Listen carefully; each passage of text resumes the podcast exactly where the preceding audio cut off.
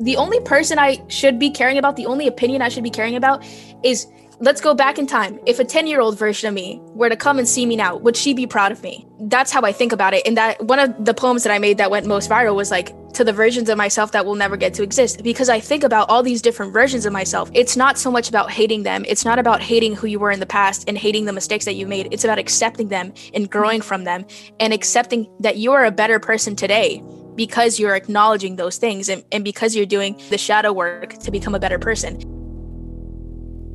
Welcome back to All Things Con Amor. I am your host, Stephanie Arnouk, and we are picking right back up where we left off on the last episode with the wonderful Celia.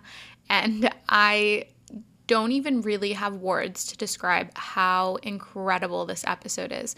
We got really, really deep and talked about ways to build confidence, um, the way being first gen has affected us and our outlook on life, a lot of the things that motivate us and drive us. And I just can't wait for you guys to hear it. I was tearing up as I was going back and editing this episode. And even though it was my second time listening through, obviously the first time I recorded it with her, I'm going to be playing this on one of my walks in the next few weeks because there's so much insight in this episode. This is the type of thing you don't just listen to once. I hope you guys enjoy, and I'm so excited to get right into it. All Things con Amor is the pursuit of holistic health, wellness, happiness, love, the things that really set our soul on fire. Enjoy the ride. You know, I've only been in two relationships, but both of them, I definitely accepted things that I should not have accepted. And I really should have walked out very, a lot earlier on than whenever the relationship ended. Growing up, I was a very chubby kid. And, you know, when you're low income a lot of the times like the only things you can afford are things that will inevitably lead you to gain weight like we would get mm-hmm. a lot of like mcdonald's because they had one dollar yeah. burgers and that was the only thing we could really afford i remember thursdays were happy meal days because happy meals were half price and latina culture yeah. like we eat rice with everything like our diet isn't and like everything fritado like the patacones like it's it's not necessarily good for us you know? And like maybe in our countries where like we are outside and working hard like it's okay it balances out. But in a sedentary lifestyle it's not sustainable. I was i was my nickname was gordita. Yep yeah yep. It, it's a very like for my american listeners gorda is is fat in spanish and then gordita is lovingly like it's like fatty. It's supposed to be endearing. It's like baby it or like yeah. mija but it does get to you because mm-hmm. when you do see yourself as being on the heavier side you you do wonder if it's supposed to be endearing or if there's another sort of deeper meaning to why somebody's saying that to you. But i grew up very chubby and there's like pictures from me when i was in middle school sixth and seventh grade. I was so unbelievably chubby. And like to me when if if i look back i'm like that that was the heaviest i've ever been. And i was definitely bullied for it and, you know, that was also a time where a lot of people were like, oh, like Sally gets her closer with track. Like all that was happening all in unison. And I remember I would wear like hand me down sweatpants for my brothers and like it would have rips in them. And I, I could feel that people were judging me because, you know, I couldn't have new shoes. And I remember someone pointed that out to me in middle school, like, why do you wear the same shoes every day? It's like, because we can't afford to have new shoes. Do you remember, do you remember the patches they would put underneath and you could like see that it was no. patched? I I went to private school, but it was like all of my uniforms I wore were hand me down uniforms. And so we would like my mom would patch or like at least my grandma was a really good sewer, but like when my grandma wasn't in because my grandma stays over summers only. So when she mm-hmm. wasn't around, there were like there were like these little squares and they were like fabric and they were sticky on one side and you would literally just like stick it to the hole and patch it. And like you mm-hmm. you could tell my uniforms were so worn out compared to everyone else's. Like same thing. I grew up like all of our clothes were like from garage sales or the thrift store. And like that was what my mom could give us. And growing up i never thought anything of it. I think because i got really lucky in that i don't know if i don't remember the kids being mean or if they weren't mean but I was really spared from comments about it. But when I got to high school, that's when I, I went to a very privileged high school. I remember girls like crying about not getting a new pair of Uggs for Christmas or the newest oh iPhone. Oh and like God, the, I I had I had one pair of Uggs for like years. And it was I, it was they were such a big deal to me. I think I had like knockoff Uggs that I found at a yeah. thrift store. But I remember telling my mom, like, I need to have these shoes. Like everybody has them. And yeah. like, why? Like now I'm like, I don't well now I'm vegan, so I'm like Uggs are like lined with fur. So I'm like, I don't want to buy Uggs, man. But that that also before do you have anything else to say? Because I might like steer us off course a little bit. No, I just I think for my listeners that know me in real life, I don't think any of them know this about me at all. Like I've never really spoken about it. I was in a sorority in college, like people who me are in too. sororities. Yeah, and and like it looks all the pictures like the lifestyle it looks extremely privileged. Like people would tell me like you're you look so bougie on Instagram and you're not like this in person. Like you're so down to earth. And it always intrigues me that I think people perceive me as such a different version of myself than who I actually am. Because in real life, I'm just like, yeah, I think this looks good together and it makes me feel confident, but it, it doesn't mean that like it's the end of the world to me or it matters to me, you know?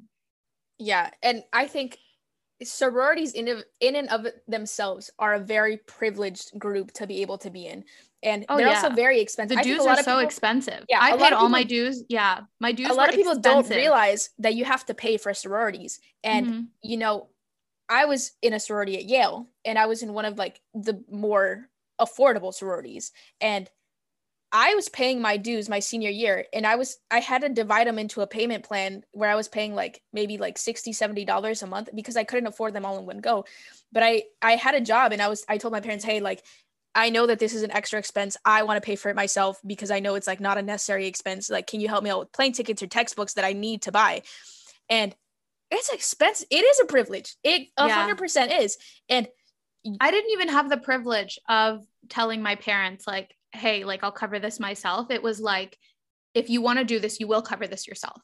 There was no like, yeah, no, like, that oh, was we'll that was pretty much, yeah, yeah it, it was like if I wanted to be in this sorority, like I had to pay for it myself and I worked three jobs. Like my GPA was not that great because I worked so much in college. Like I Same. spent all of my free time Same. working different jobs. Yeah, I I was working like my entire senior year and I was working grading math P sets for one of the Yale math classes. And it's kind of funny because you kind of had to like keep it a secret when you were doing it because it's anonymous grading. So I couldn't really tell anybody except like the people that were around me. But yeah, I was taking all these classes and everything I was also in a very interesting living situation because I was off campus living with three other people, but I was the only person enrolled. Everybody else was taking gap years. So I was the only person ah. studying, taking classes, and that was horrible for me and my mental health because I couldn't study with anybody. If I did, I would have to go to campus. Mm-hmm. I was working in a lab for my thesis and I had to commute like an hour walking to get to my lab because I was so mm-hmm. far from campus. Um, but the apartment was very nice, so I I don't have any complaints about that. And there was a shuttle that would take me. They couldn't relate to it because I I was taking like these really hard classes my senior year, and you know they would be done with their jobs at 5 p.m. They'd be able to hang out. They'd be able to like do stuff on the weekends, and I had to work. Yeah. like the weekend for me was being able to work to get money so I could afford groceries. And the weekdays were when I was doing my homework and studying. So mm-hmm. I just had no free time. And I, I, I feel like sometimes I thought they resented me a little for it because they'd be like, why don't you want to hang out with us? But I just couldn't. I literally just had no emotional capacity. And I'm the type of person where if I ask you to hang out, I, I will tell you, like, it's completely acceptable for you to tell me, hey, I just want to lay in my bed. I don't feel like talking to anybody. Can we hang out another time? And I'll be like, yeah, of course. Like, and no I, is a full sentence. Yeah. That took I, me so long to learn. Like, no does not need to be followed up by an explanation. Yeah. I, I think a lot of people will be like, but you you're free. Like why don't you want to hang out? And it's like i literally don't have the emotional capacity to be able to carry a full conversation with you right now. And that was one of the hardest things that i had to put up with because my anxiety got so incredibly bad my senior year for a variety of reasons. Like i was dealing with this breakup. I had essentially been dumped over email so my confidence very low. You know i had dealt with the loss of my family. I was dealing with that. Covid was raging. I honestly always had anxiety that I was going to get COVID and that I was going to miss classes. I thought I was going to fail my classes, like all these things that were happening in my brain. And it just felt like my brain was never off. And I think if you're a person that deals with anxiety, you know exactly what I'm talking about. Yeah.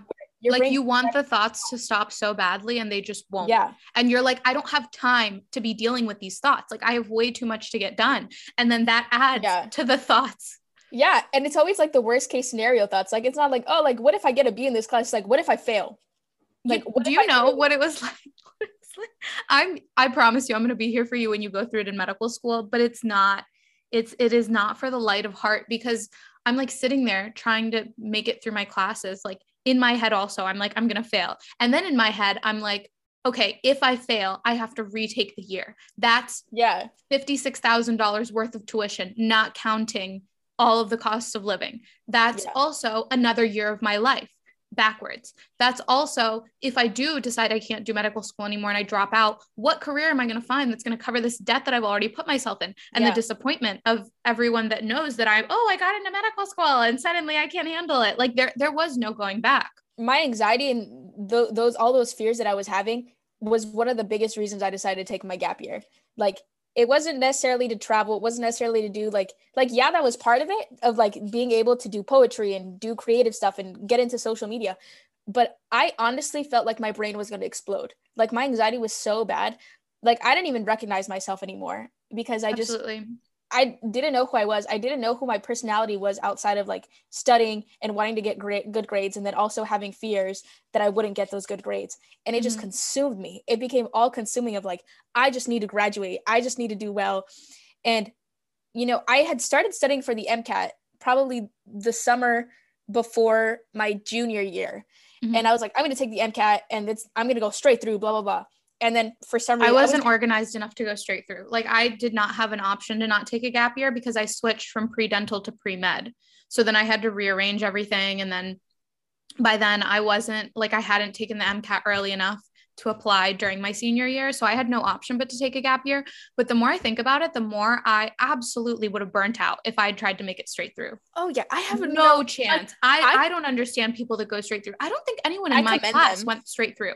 I'm the baby of my class all of my friends are like 27, 28. One of them's having their 30th birthday party this weekend. Like I am literally the child of my friend group. People don't realize how young I am until they're like, oh, it's my 27th birthday. And I'm like, haha, I'm 24.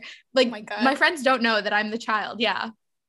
I, and I think a lot of people don't realize that that so many people take gap years and yeah like but for me like one of the questions was like did I feel left out during my gap year yes yeah but I say that like right after graduation, I went into this pit of despair where I was like, I need to get a job. I'm going to go on LinkedIn. Worst decision. No, is everyone is posting LinkedIn. their accomplishments. Everyone yep. is posting their job offers. I think yep. I think the hardest part about medicine and taking a gap year is that like they make you feel like you're pausing your life. It's it like really they, they make you feel like you're in this limbo. And as if like everyone else is continuing on with their lives and you're yeah. just waiting to get into whatever graduate school you're applying to.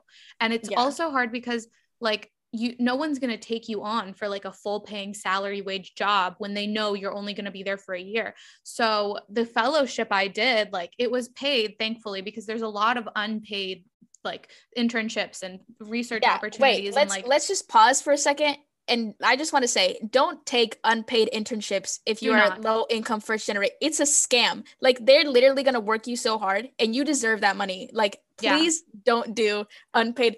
Like volunteering is different. If you want to volunteer, that's different. But do not do unpaid internships. And that's one of the like I've fallen into that trap so many times, and they're just using you. They're yeah. literally because they know that they can. Yeah, so absolutely. And I think the worst part about it is that I didn't know enough people to know that I could get paid for something that would add to my resume. Like I wish I had known that I could have gotten paid to work in a lab and gotten the research experience and money simultaneously. Instead, I was out here waitressing tables for I mean, I made good money waitressing tables, but it was waitressing is hard work. If it is, if it you really are listening to this, I hope you are never mean to a waiter or waitress again in your life because it's not easy to have five tables at once and you're trying to remember who asked for ketchup and then you realize 10 minutes later that they asked you for ketchup and you did not bring it out. And yeah. it's it's very stressful to juggle all of that in your head at once. And so that's something I wish I had known earlier on. But my fellowship during my gap year, I made I think $11 an hour with a with a biology degree. Like that's nothing. That's yeah. nothing. It's it's very hard. Like I I have a bachelor's of science in it's molecular cell wait um, molecular cellular and developmental biology and i also have like the yale equivalent of a minor and you know if anybody sees that they're like you have a biology degree from yale like that's super right. impressive but it's still hard to get a job. And like granted, yeah. I haven't been applying as probably ferociously as I I should because I am trying to do social media, um, maybe full time. Um, but I also do have dreams of like potentially publishing a poetry book. Like I don't know, like um. But don't you dare say potentially. I expect to see that book within the year. My God, I get so many DMs. It's like, when are you publishing? Like, I will buy what you. I'm like, I don't know. You would sell out. You could. You could sign a really good deal advice on taking a gap year just find something that will keep you productive find something that you know brings you passion don't get sucked in into like doing what everybody else is doing and also yeah. being able to take a gap year also another privilege like i'm able to live with my parents for free right now and you know like i i am working but i'm definitely not working to get enough money to be able to pay rent and stuff so it, it is a privilege to take a gap year and you know like some people won't be able to do it but if you can do it and you're able to if you can rest you do. do. it you have you have the rest of your life to work like you yeah. really like i think while you're in your early 20s i mean granted we're in a pandemic right now it's hard to travel but i wish i had taken a second year to travel or like i wish i had lined things up better to just like see more of the world and do more of the things i love before i was sucked into this grind of constantly studying yeah and i i think it's important to realize that it's never selfish to put yourself first and to put your mental health first. And, you know, if you're like us and you want to go into healthcare and you want to be a doctor, like it will make you a better physician if you put yourself first earlier on. And if you decide to wait a few years, you're going to be more mature when you go in and you will be a better physician. Like, not to say that young people can't be good physicians, but you yourself will be a better physician if you make the best decision for yourself earlier on. And I, I think that goes unsaid so often. Yeah, you have that life experience. And statistically, the average age of a first year medical student is 25 years old.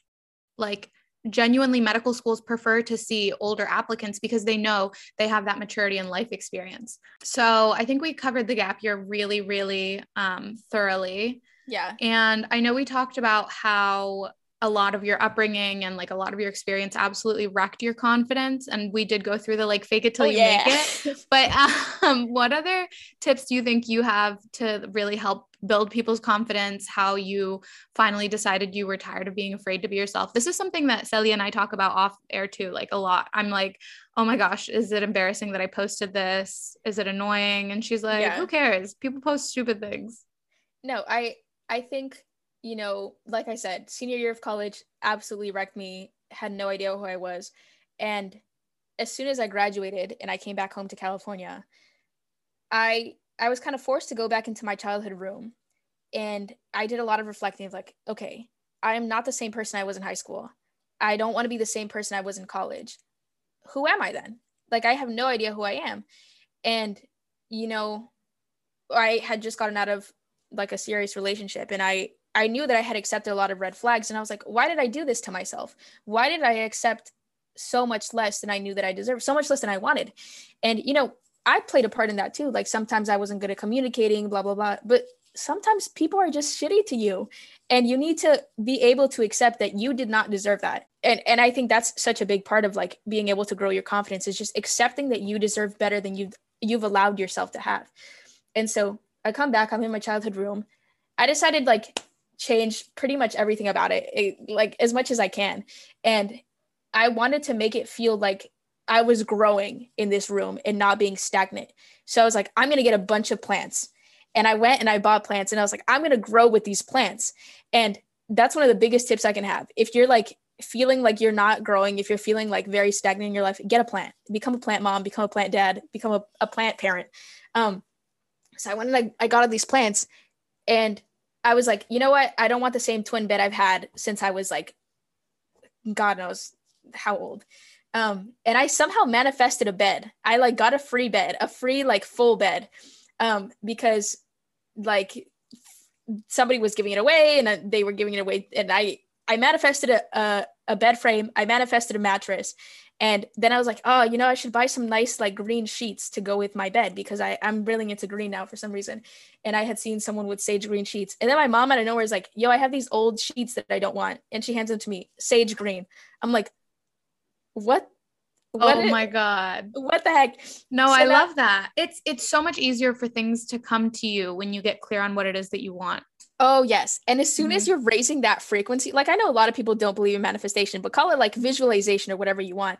But as soon as you get clear on the things that you want, as soon as you start to raise your energy, because I was like very badly depressed before. Like I haven't been diagnosed, but I like I felt it where I was just like, I'm not doing well.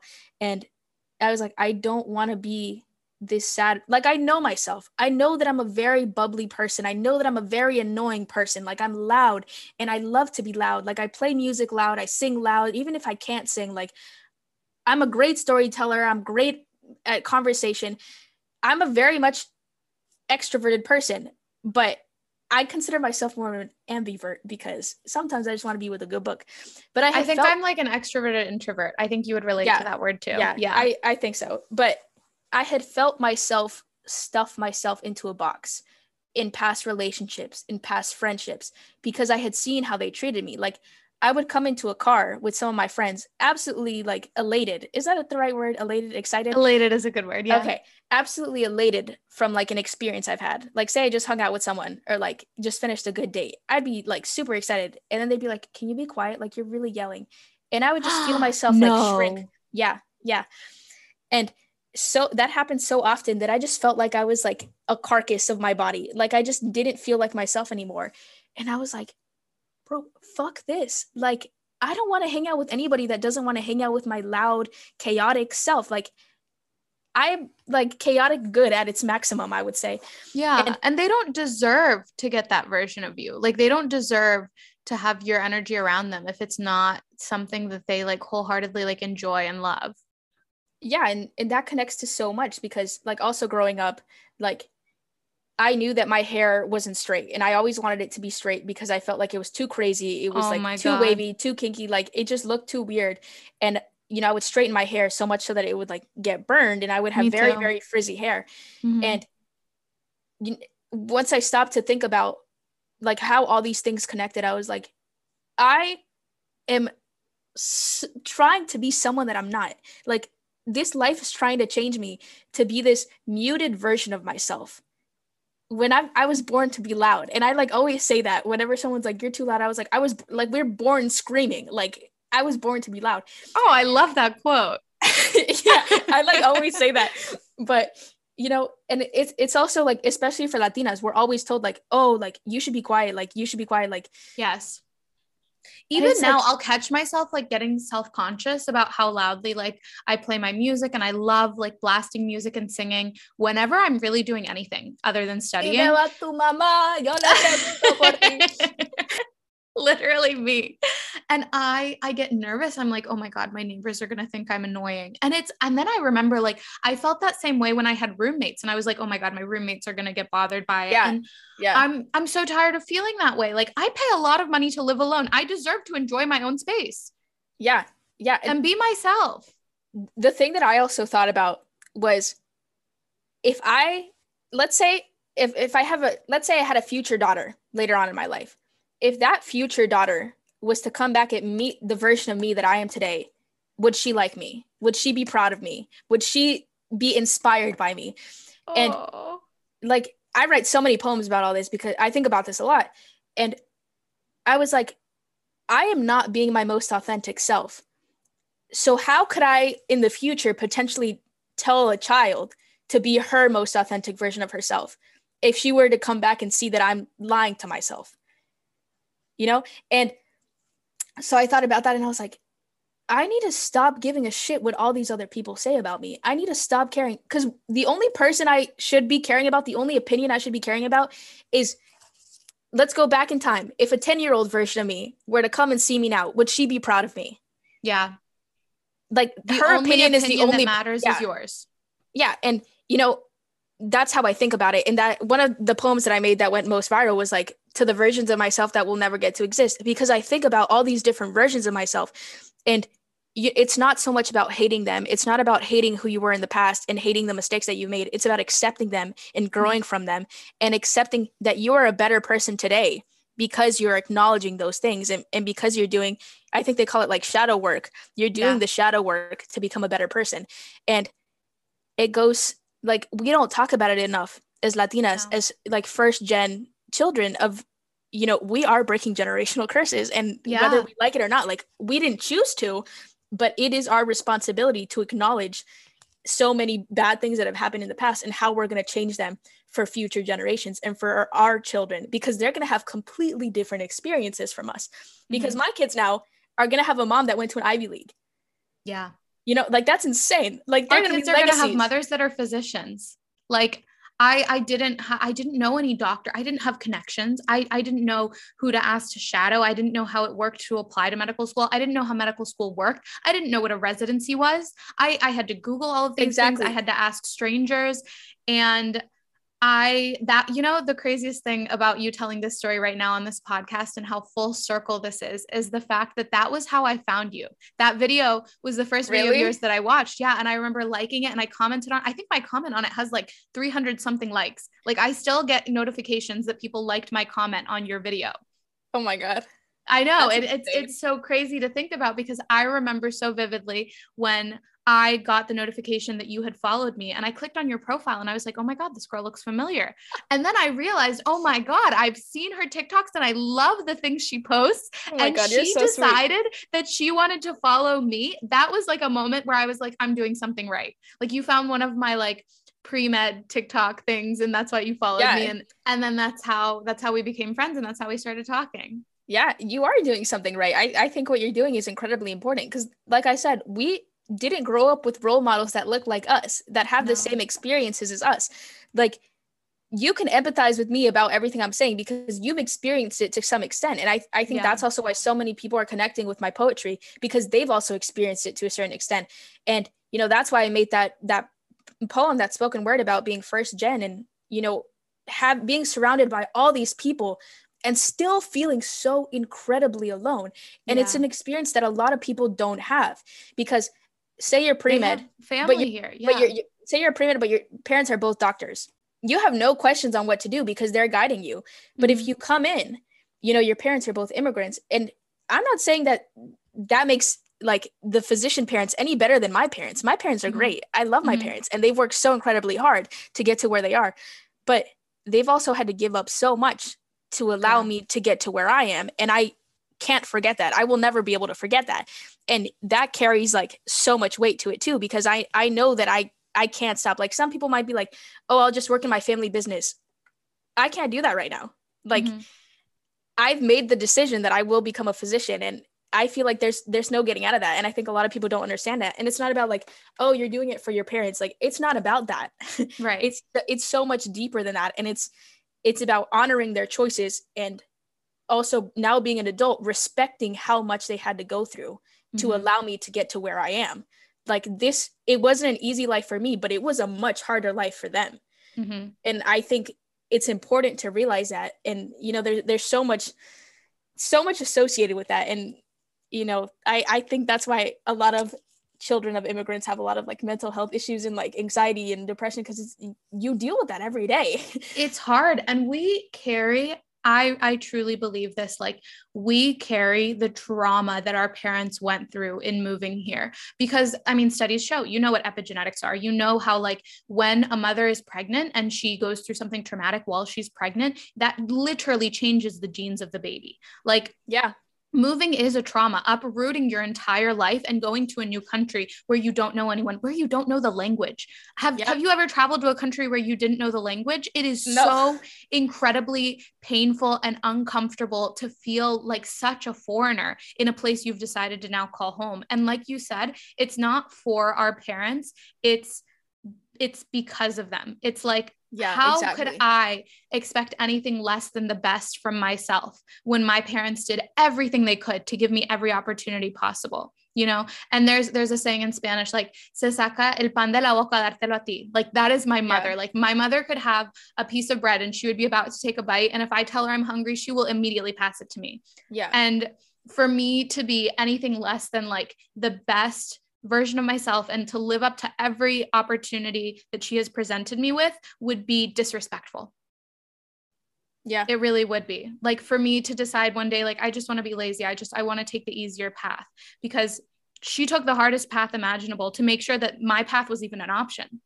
Yeah, ex- exactly. Exactly. And so it's crazy to think that now like our kids are gonna have such a different ex- like it freaks me out yeah. honestly it really i does. struggle with it so much because i'm like how am i gonna raise them to feel so safe and secure and have every opportunity in the world without spoiling them and ruining them yeah that's my biggest fear of like yeah i don't want entitled children because you exactly it. like especially when you get to go to college when you get to go to med school like going to an ivy league there's so many entitled people that oh, have no idea how hard it is. Like there's people I know, like Yale costs like 70,000 a year or something, maybe even a semester. I really don't know. Celia, and- I didn't even tell you this. I didn't apply to a single Ivy League because I knew I couldn't afford it.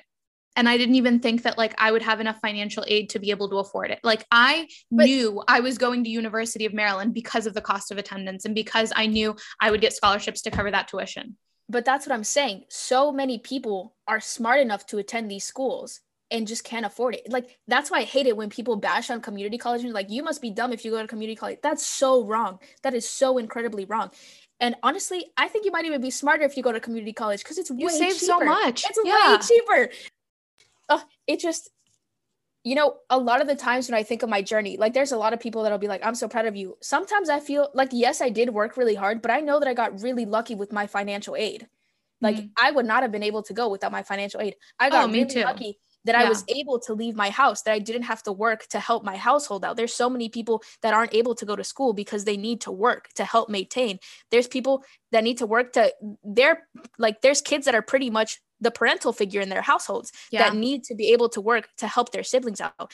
And it enrages me when people are like, "Oh, you must not be smart if you like didn't go to this school, blah blah blah." It's like it has nothing like you're such an ignorant person if you think that. And you know, if you're listening to this and you've thought that, please never think that again. Like I'm just saying now, like change your mind. It's okay to change your mind. Yeah, it's okay to change your mind because some people just don't know. Like if you've never had to see They don't like, even I've, they don't put themselves in that type of situation. I remember when I saw it really vividly was like as much as I absolutely loved my sorority, I knew so many girls that didn't understand the value of money. Like they didn't understand. Like I remember everything every time I would buy something and still to this day it kind of sits with me like some things you never really fully like grow out of every time I looked at the price of something, I thought about it in terms of how many hours of work that would take me to buy. And yes. this was when yes. I, I worked minimum wage $8 an hour. So, like, when my friends would be like, Oh, you want to go to Chipotle with us? I was like, That's not worth an hour of my life.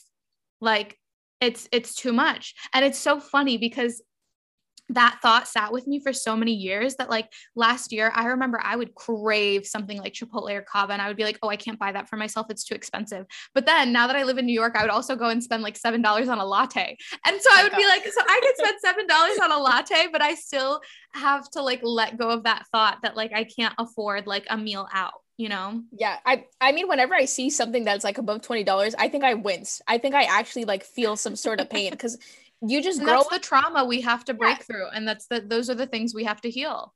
Yeah and like there's no way to explain this to someone that doesn't understand it. And I, I think for so long i was friends with people that were so different than me which it's important to have people that are different than you and it's important to be able to you know see other people's viewpoints.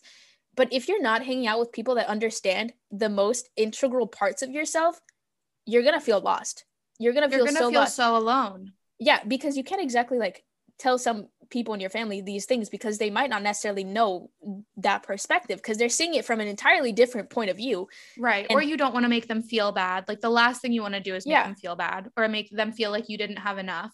Like i know my mom's gonna listen or like you don't appreciate like, it. Yeah you know, like, i, I hope my that. mother knows that like she gave me the most full beautiful wonderful childhood she possibly could have. I had a great childhood. I never felt like i had lack even though she was the one that faced the lack in our household, you know? Yeah, I, I mean, they give us everything. They truly yeah. give us, like, if I sit down and think about it, I like tear up because they truly gave up their lives for us. And, yeah. you know, like someone could argue, somebody ignorant would argue, was like, oh, well, you didn't ask them to do that. It's like, it doesn't matter. That's it not really the point. doesn't matter. That's not, yeah. Like, people come to this country searching for a better life and it does happen we were able to go to college because of the sacrifices they that's all they wanted you know like yeah. i interviewed my dad for a school project once and you know i asked him like what his biggest dream was because he had started going to med school in mexico and then because of a lot of really unfortunate life circumstances he couldn't finish and i was like do you regret it? Like, do you regret leaving? Do you regret not finishing? he's like, no, like, because my biggest award in life has been able to be your dad. And Aww. I, I was like, oh my God, like that, it, it brought me to tears because I was like, their biggest reward, their biggest goal in life was just to be good parents for us. And it's, it's great because now we, because of that, we're able to have like these crazy career goals of like, we're going to be yeah. physicians and we're going to be these like really like chingona women. But for them, like that that wasn't it at all. It wasn't about like I'm gonna have this great career. It's like I'm gonna be the best parent that I can be with what I have and with mm-hmm. what I know. Because obviously, like we don't even like don't even get us started on the generational trauma that our parents must have because that oh, is, yeah. Like, that goes far back. But that like once he said that, I was like, that's that completely changed my viewpoint and everything. Cause and that also made me think of like okay, I don't want to be this insecure person because one day I'm going to be that person to my kids and I'm going to mm-hmm. be like, and this is kind of sidetracked, but an example that I think about is, you know, when I was younger and I saw my parents doing all these things, I was like, damn, my parents are superheroes. Like they're crazy. Like they do all these things. Like my dad would go to work at like five in the morning and he'd work until like 6 p.m. and he'd come back and I was like, that's crazy. Like my parents are working so hard. And, you know, now that I'm working, I'm like, you realize what a crazy sacrifice that was and you realize yeah. how because when you're little you you're like ah like se fue like ay ay viene papa like blah, blah. and then it isn't until you're older that you realize just how hard it is to be mm-hmm. doing all these things because you don't understand the weight of it and you know it's different like maybe we're studying for 12 hours a day we're as they were driving semi trucks or like mm-hmm. other things for that long but and even even different. now like it never goes away my mother works two jobs my mother works a full-time 40 hours a week job and does as much real estate as she can any income she has she immediately is like how can i help you and your brother with it like everything they do is for us. And I, I it's so crazy to me like how selfless it is. And it makes me kind of scared to be a parent because i'm like how oh, will yeah. i ever compare? How how yeah. will i ever be an ounce of the woman my mother is you know? Yeah exactly. I mean it's like there there is no comparison honestly. Yeah. like it, it's and i'm not just saying that like to you specifically. I just mean like for us in our experience like i'm not fleeing the country to save my kids and to like give them a better life yeah I, i'm not going to have that experience and it's it's gonna be insane. But you know, I think back and I'm like, how can I be the best woman I am now so I can be the best mother, the best partner, you yeah. know, be because they're great people because they decided to be great people through their experiences and through the choices they made. And you know, sometimes they didn't choose to make those, like sometimes they were forced to make those choices. But you know I've, I've never had my parents be like oh you need to do well because we did this for you. It's it's always like we right. want you it was never well. held up against us. Yeah. Yeah. And you know i think back and it's like we've kind of let the conversation get away from us about like confidence but that's like i stopped thinking about what everybody else had to say and i'm like who do i care about? Who am i trying to impress here? It definitely isn't some random person that follows me on instagram that i haven't talked to in 10 years. Like i don't give a crap about like i'm sorry but if they're gonna be like, you're being annoying for posting your poetry, blah blah blah. I don't care. Cause what if what if one person sees a poem that I made about being first gen and they're like, you have no idea what this did for me. You have no idea how much this has helped me. Like yeah. that means more because I felt alone so many years just because I wouldn't talk about my experiences. Mm-hmm. And you know, I have people that DM me and they're like, this poem changed the way that I view things. Like this poem is like helping me to study. This poem is whatever, whatever that matters more to me than whatever anybody else has to insult me with. Mm-hmm. like legitimately. And also let's let's just look at it more superficially. Some of the things that people from like your high school your college are posting on their stories are kind of dumb. Like they really yeah. have no meaning to it. And it's like why do you think that you shouldn't post stuff if other people are doing like dumber stuff than you? Like i'm serious. Like if you're like my stuff isn't worth showing to the public. It isn't like good enough to be shown I'm telling you it is because people post the dumbest stuff on social media and it's mm-hmm. like it really doesn't matter. Like you can either make the choice now or you can wish you made the choice 10 years from now. Like I'm telling you, like social media can be so powerful and it can help you find a community. It can help like it's not going to make you a more confident person. I will say that it's really hard. You get a lot of hate comments. You have to have a very tough skin sometimes because people will try like ignorant people will come at you for the stupidest things. And we were talking I'm about scared of the hate comments. Like i really think sometimes my subconscious blocks my stuff from going viral because it's so scared of how mean the comments could potentially be. And it's so scared of like having to face those words. You just you can't be afraid. Honestly mm-hmm there you have to accept that there will always be hate. There will always be people that are like kind of rooting for your demise but you also have to understand that they don't know you. They have yeah. no idea who you are. Like i posted my first gen poem and i was talking about all these experiences someone was like we don't want to see you cry online. Like why are you posting this? Somebody was like oh like you're privileged because like you have a lot of money. You can go to these schools. Like you have no idea what I've been through. You have no idea who I am. Mm-hmm. You have no idea how hard I've worked and how long it's taken me to be able to post something like this. Yeah. And so you just got to separate it completely. You should even separate the good comments, honestly. If someone's like, you're so beautiful, you're great, you're great, you got to separate that because they don't know you. like, right. I'm sorry, but they don't know you. And you you have to have that for yourself of being like, I know who I am. I know that I'm a good person. And it, sometimes you feel like a bad person, but you got to understand bad people don't feel bad about things. Like, yeah, we feel guilty because we're good people. And it takes a really, really, really long time to get there. Like, I'm telling you, I was bullied my whole life. I was insecure my whole life. Like, I've been in some really shitty relationships because I was an insecure person that thought I deserved shitty situations.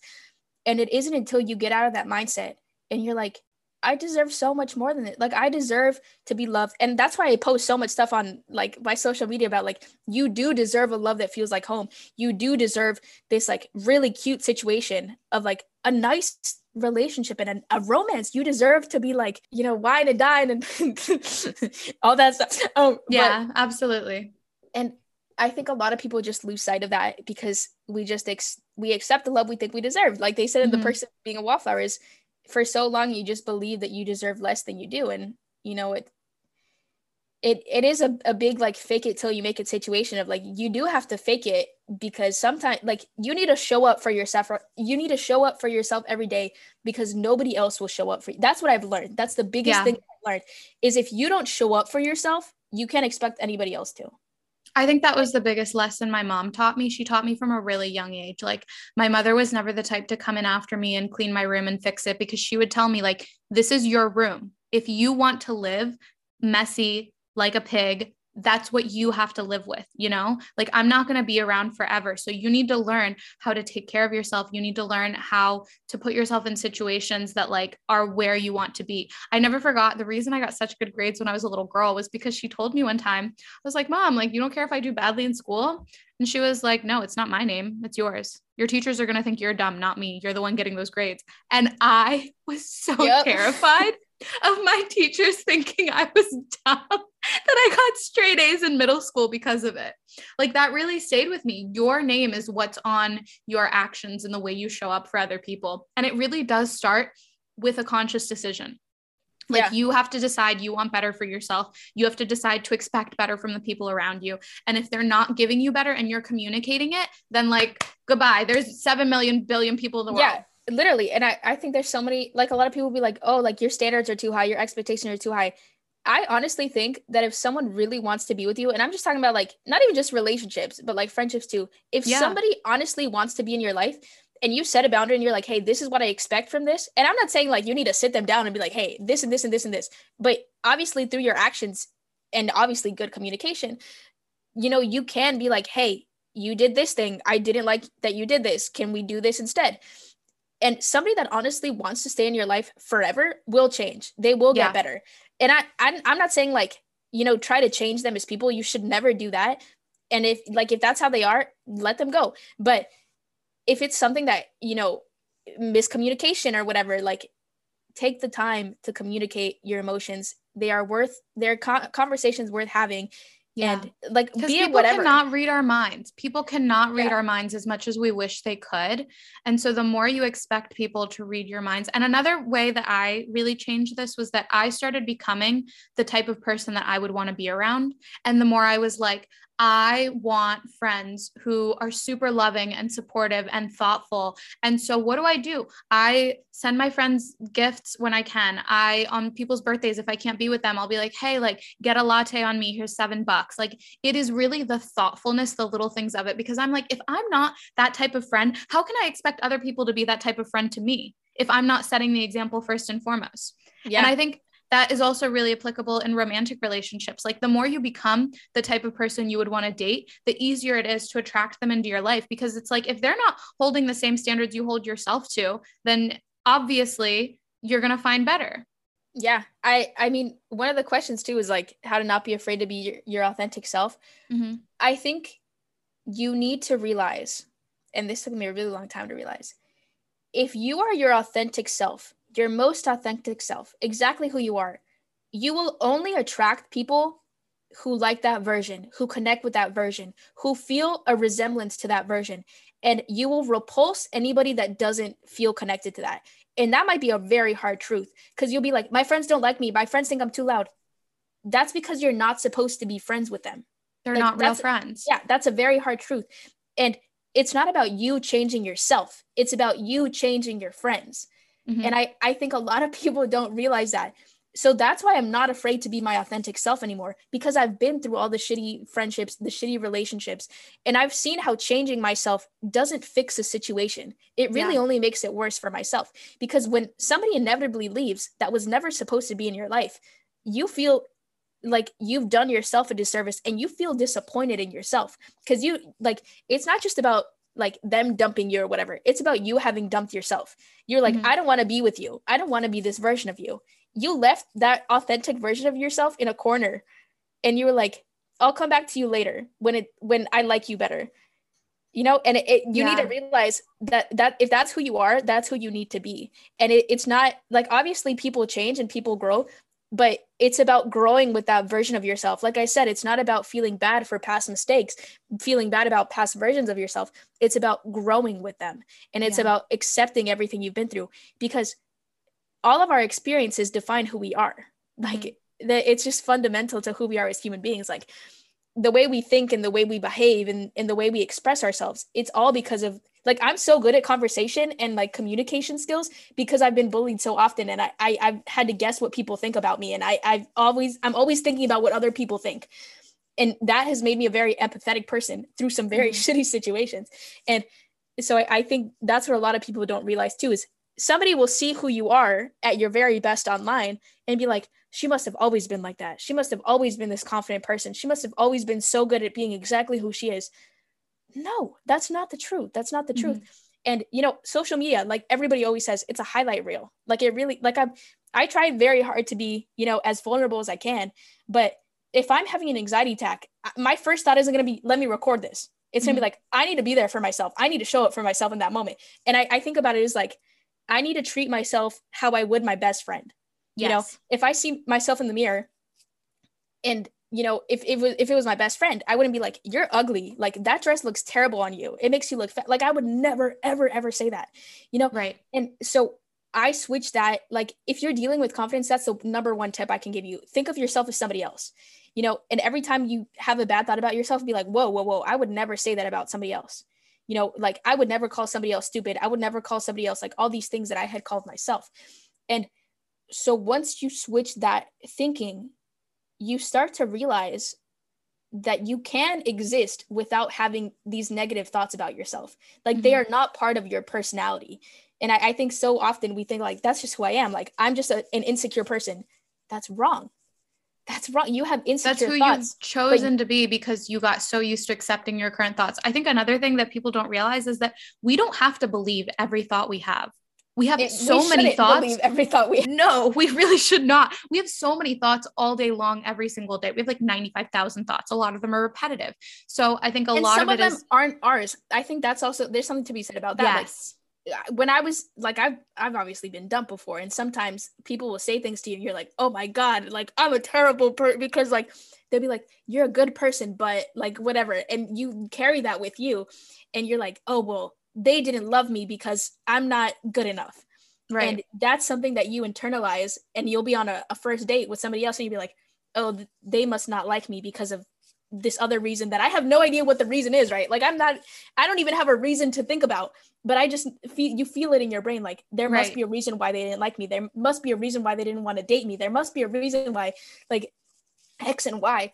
And I think it isn't until you release that and be like, I literally don't even have a reason for why I'm thinking this. and you just need to like let it go. Mm-hmm. And sometimes it does help to like feel anger, anger towards someone, be like, they're just a, they're just a bad person. But you need to let that go. Like I, you need to forgive, and that's also a big thing. But if you're in your healing journey, sometimes it's good to be angry at the mm-hmm. start. But yeah, I, you just need to show up for yourself. That's my biggest thing. Like I am who I am because I want to be who I am. Because, you know, if somebody falls in love with me, I want them to fall in love with me because I'm exactly who I am, not because I'm portraying somebody else, not because of who I've been constructed to be by all these bad experiences. I want someone to see that no matter what I've been through, like I stayed myself. Mm-hmm. Like I yeah, I had to I wasn't always myself. I had to rebuild to be who I am and I had to kind of like go and ask forgiveness almost and you know you sit down and i'm a visual i'm a very visual person so i just like imagine of like me having to go back to my past self and be like i'm really sorry that i left you here. Like i'm really yeah. sorry that i didn't appreciate you for who you were.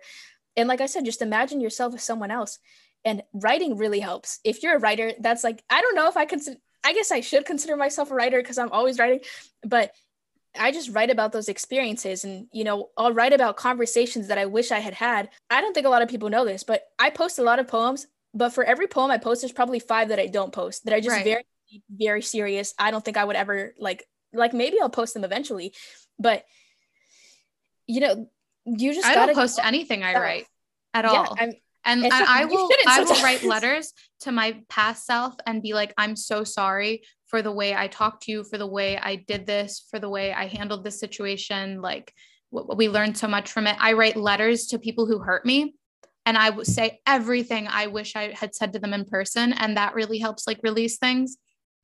And yeah. I write letters to my future self and i'm like yeah I hey like it's it's really really really hard right now. And i just want you to know like i'm so grateful that you continued to show up and that you continued to push. And like i i know that like when you're reading this in the future we're going to be in such a better place because of the work i'm putting in right now. And that has a lot of value to it like reminding yourself of all of the good you're doing and all of the ways you're showing up for yourself instead of letting yourself focus on the few things that went wrong or the few things that you're not doing well enough. Yeah and i think you know, if you're listening to this and you're like, well, I'm not a writer, like I don't like journaling, then my tip is to record little voice memos to yourself. Mm-hmm. And I do this all the time where I'll be like, Dear Celia, today so and so happened. Like I did one for graduation. I was like, I graduate in a week and I'm freaking out. I have no idea what's going on with my life. I have no idea where I'm going to be. I have no idea what I'm doing with my gap year. Like, I don't feel like myself. Who the heck am I? Like, I just said all these things. And if you feel alone, if you feel lonely, it's so incredibly comforting to go back and hear your own voice say these things to yourself. Because I will, like you said, leave like nice messages and be like, I'm so proud of you. Like you're doing so well. And hearing that from your own voice is so comforting. Like it's one of the most comforting things because it honestly does feel like a, a past or future, like it is a past version of you. Yeah. And you know, it's that's it really really helps. Like if you're ever if i'm very anxious sometimes i'll just go back and listen to myself. And i mm-hmm. don't mean that in like a narcissistic like i love my voice kind of way. It's just like you need to be there for yourself. And i've yeah. had so many experiences where nobody else has been there for me. And i'm just like sitting there like crying on my floor. And you know i consciously think to like grab my legs and hug myself and hold my hand. And i'm like i i need to be my own best friend. I need to be like the most special person in my life. And you know i think that also like one of the questions like tips on being happy single. I'm happy single because i know that i'm my best friend. I know that i'm complete by myself. Like if i'm alone or not alone it doesn't matter because i know that i'm okay. And you know it takes a really long time. And i always whenever i go on tiktok lives i always t- talk about this but I think one of the biggest mistakes that people do is they get into relationships before they're emotionally mature enough to be in them. Yes. And that really, really affects you because if you go into a relationship not knowing your worth, you're going to accept what somebody else deems as you being worthy. Mm-hmm. And I think that's one of the biggest, like, because there was like some, I think TED talk about it, but somebody was talking about like, if you're only demanding like 10%, somebody's going to only give you that 10%, whereas mm-hmm. you could be getting that 100% from somebody else. And yeah.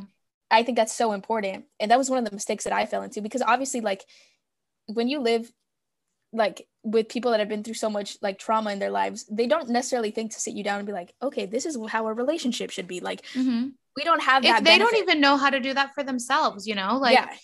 Uh, like no, nobody's parents relationships are perfect most of us probably have divorced parents my parents do not speak my parents have not spoken in multiple years and i think that it's hard for you to teach something you don't even know yourself you know? And sometimes i have to be my mom's best friend and i have to show up for her and be like mom you don't reply to anyone on dating apps because you still are not emotionally available enough to date. You don't actually want to date anyone. You say you do but then you don't show up in a way that shows that you do. And so yeah. sometimes like i have to give her the hard truths that i've learned on my own you know? Yeah i i mean sometimes i think sometimes we feel so desperate to have someone else because we really crave that connection with ourselves. Yeah. And I, I, think that's what a lot of people don't realize. And, you know, I didn't have my first relationship until I was 18. And, and I think I really like jumped on the first one that I saw that had potential because I just so desperately wanted to feel connected to myself. And I, I wanted someone to love me because I knew I deserved to be loved. I, I knew I deserved to be like wanted. And, you know, I got into it and it was not a good situation for me. And I didn't feel that way. I didn't feel wanted. I didn't feel like I, I didn't feel any better about myself. Right. And, you know, that's when you have to like stop and be single for a while and be like, I need, I can give myself what I need. And, you know, after I went through my, my bad breakup my senior year, I got into the habit of buying myself flowers every time I went to a grocery store. So I would go every like two weeks and I made it a point to buy myself flowers every single time I went. And you know, people had bought me f- flowers in the past. It wasn't about like, oh, nobody's ever bought me flowers. Like I had been bought flowers, but I wanted to show myself that I could date myself, that I could be mm-hmm. my own person. If I was going to be in a relationship, it wasn't be- because of superficial things like they bought me flowers, like they did the bare minimum today. Oh my God, they love me. Like, no, I was rewiring my brain and reteaching myself. Love goes so much further than the superficial the superficial things that somebody does for you. And I, I, think that's one of the biggest things to learn.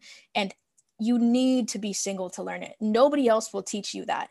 And mm-hmm. like i said you need to know your like everybody's worthy of love. Like nobody deserves to be in a bad situation. And i think so many of us stay in these really bad relationships until they almost break us if not break us completely.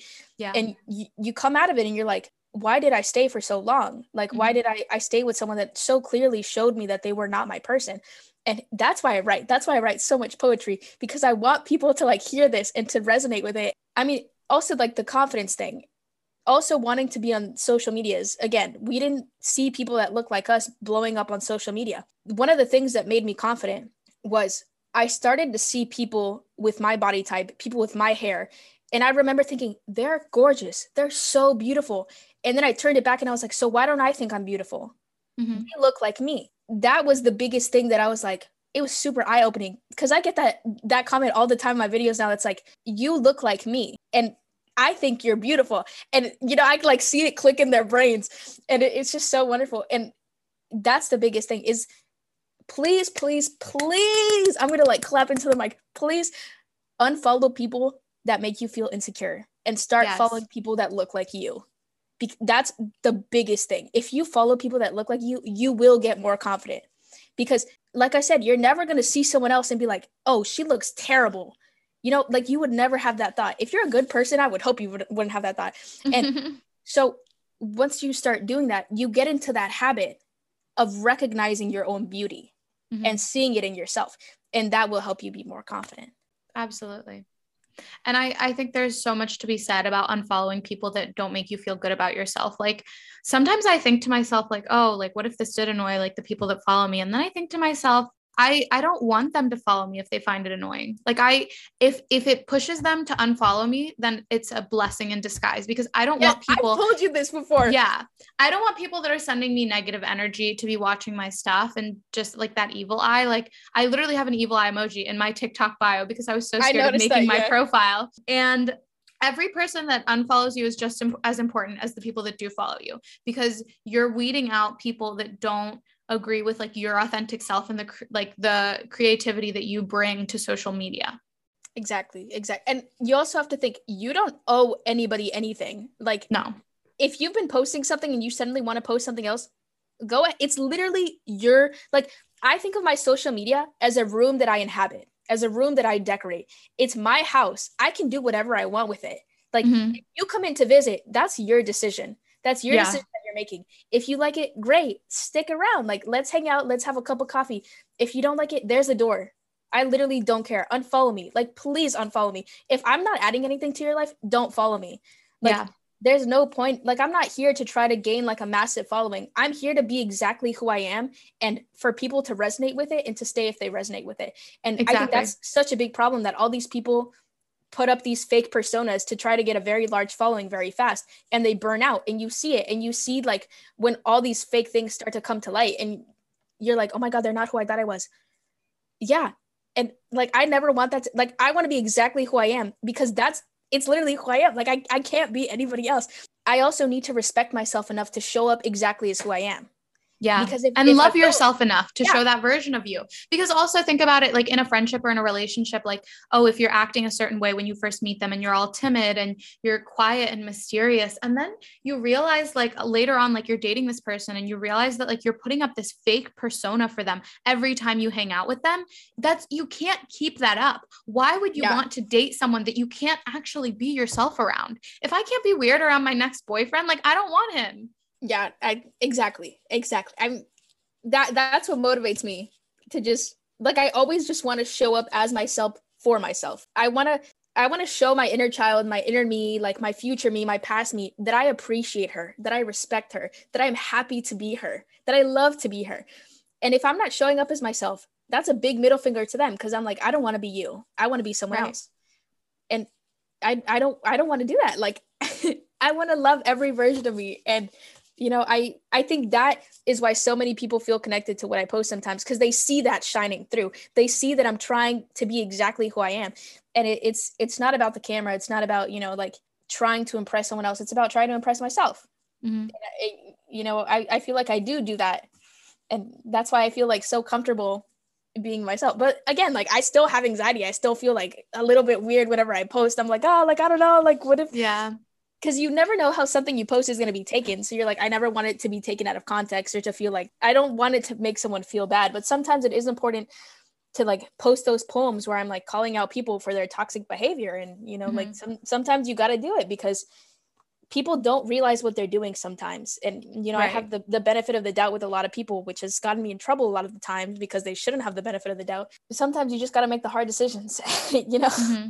you really you have to start learning to take people for their actions rather than their words because someone can say like oh i'm so supportive. But are they are they actually liking your stuff? Are they actually commenting? Like someone says Absolutely i'm your not. friend write down what you think a friend means to you. And if they're not showing up in a way that you think a friend should then goodbye. They should be like your your number one cheerleader. Like the way i see my friends is like everything they do everything they post is the most precious beautiful gift to this world and that's how it should be. And that's those are the types of friends that i want. So that's how i choose to show up for my other friends. And i think it's also important to highlight what you said about how you still get a little anxious when you post and like i do too. I think people think that it's just somehow easier for us or we're just like naturals at it. And it's it's not true at all. It's about facing the fear and showing up anyway because we know that the reward of having someone feel seen or feel understood is worth so much more than the little bit of anxiety or discomfort it takes us to post and it's yeah. also so funny because my most listened to podcast episode by far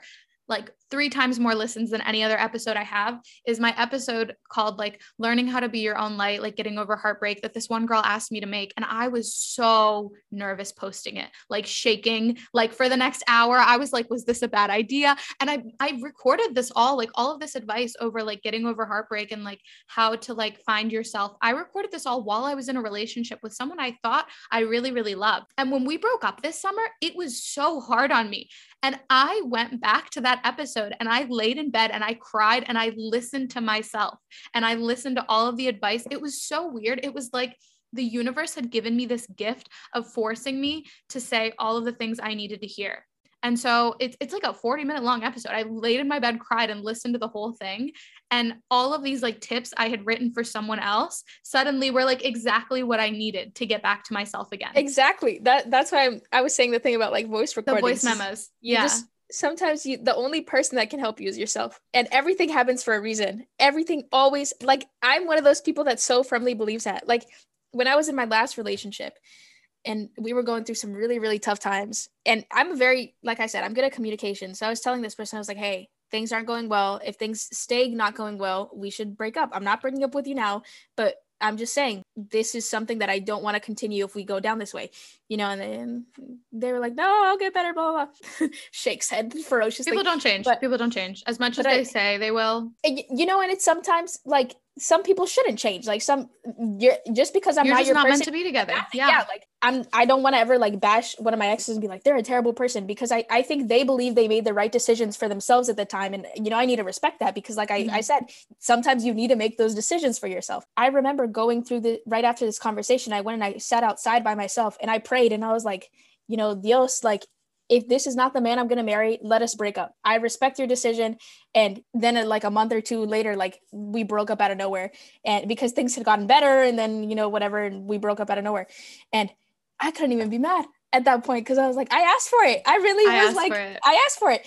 And mm-hmm. you know, like obviously part of me was still mad because you know, when someone sends you an email that's like, Hey, uh, I don't want to be with you anymore, you're like, ah rejection is painful, but it, it really is for the best. And I think you and I are the types of such unconditionally loving people that like oh, we yeah. wouldn't stand up and do it ourselves. And and there have been situations where it was just God did me such a favor by taking them out of my life because I didn't have the balls to do it myself. And they needed yeah. to be out of my life. I really believe in the phrase things happen for you, not to you. Yeah, Everything I, is always happening for us. I think there was also a quote. You might have actually posted this on your podcast Instagram, but it was like rejection is redirection or something. And oh, that's like, like, the that's like the name of one of my episodes. I'm so yeah, honored you remembered that. I I think that was once you look at it that way, you realize mm-hmm. that everything there's a quote that's like what is for me will never pass me by something like yeah. that and I, I think that's that's the biggest thing like yeah it could be sad that i'm single right now but i also know that like i'm single for a reason and i i think i'm single because i i do have all these poems that i need to like pour out and i i think we're meant to be certain ways to help like certain messages come across and and i honestly don't know if i would be able to post everything that i'm posting right now and to have the time to post it if i was like in a committed relationship mm-hmm. and i think being single and also like not being in school anymore, knowing that I can post whatever I want and not have to go to class and see somebody that might judge me, that has helped me tremendously because I'm like, I can post whatever I want and I don't care. Like, I honestly don't care. And it's such a fun feeling. So, that's also something to be said that sometimes yeah. you will feel more insecurity if you're posting and feeling confident when you are going to school and you are seeing people in classes I'm telling you, it will change your life. But if you do need, like, I decided to wait to do social media until after graduation because I knew I, I wouldn't have enough confidence to until I was out of certain toxic situations and certain toxic environments. And, you know, if you make that decision for yourself, then do what's best for you. But I do wish that I had had more confidence and, like, I wish that I was my version now, who I am now in college, but because yeah. I would have been unstoppable. But I think that I needed to go through certain things and experience certain things and certain like failed relationships and certain failed friendships to get to where I am. So I, I can't be like, I regret it because it built me and it changed me and it made me who I am. So, like I said, I appreciate everything that has come before it because I know it will get me to who I am. In the that future. was so perfectly said. Yeah. Like we we are our experiences. I think the last really big piece of advice that changed the way I viewed being single was the fact that it is such a privilege and like an honor to have this time and space to be with ourselves right now. I, I think the quote was let me sit and be with this version of myself because I know I will never have her again. Yes, and that was exactly, exactly so beautiful to me. I was just like, like, think about it. The second you meet like your person and like you're like, oh, like I could marry them, blah, blah, blah. You are with that person for the rest of your life. You never have that time and space to live alone if you have the opportunity to live alone or to spend all of your free time alone and with yourself and getting to know yourself. And the relationship you have with yourself is the most relation important relationship you will ever have. So you'd better yeah. make sure that it's strong, that it's a good foundation, because then whatever you build on top of it will be so much better. And your relationship with other people is always reflected in the relationship you have with yourself. So yeah, there's I, also, I loved all of this. There's, a, I just want to say this one last thing. Said like we've gone over time. But, we've been going over um, for two hours. I know. Wait, there's this quote I saw that said that your capacity to love is your capacity to be alone. And I think about that a lot whenever I'm like, wow. why am I single?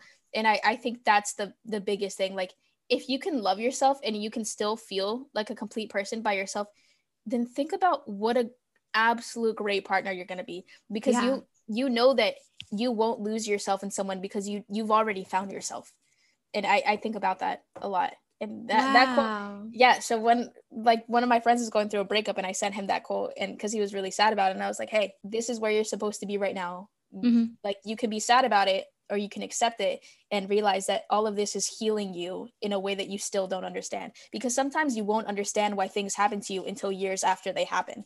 And sometimes you might never understand it and it just is what it is. Yeah. and i think that's also something we just like have to learn to accept with time. But i was a serial monogamist for like like I was in relationships like one after the other, not even intentionally. It wasn't like they would overlap, but it was just like as soon as I would sing, I was single, people would be like, "Oh, this is my opportunity to date her because she's never single." And I came to the point Damn, where I realized, no, no, no, no, not in a cocky way, not in a cocky way. No, no, no, no, no. I'm glad you said that. I love the confidence.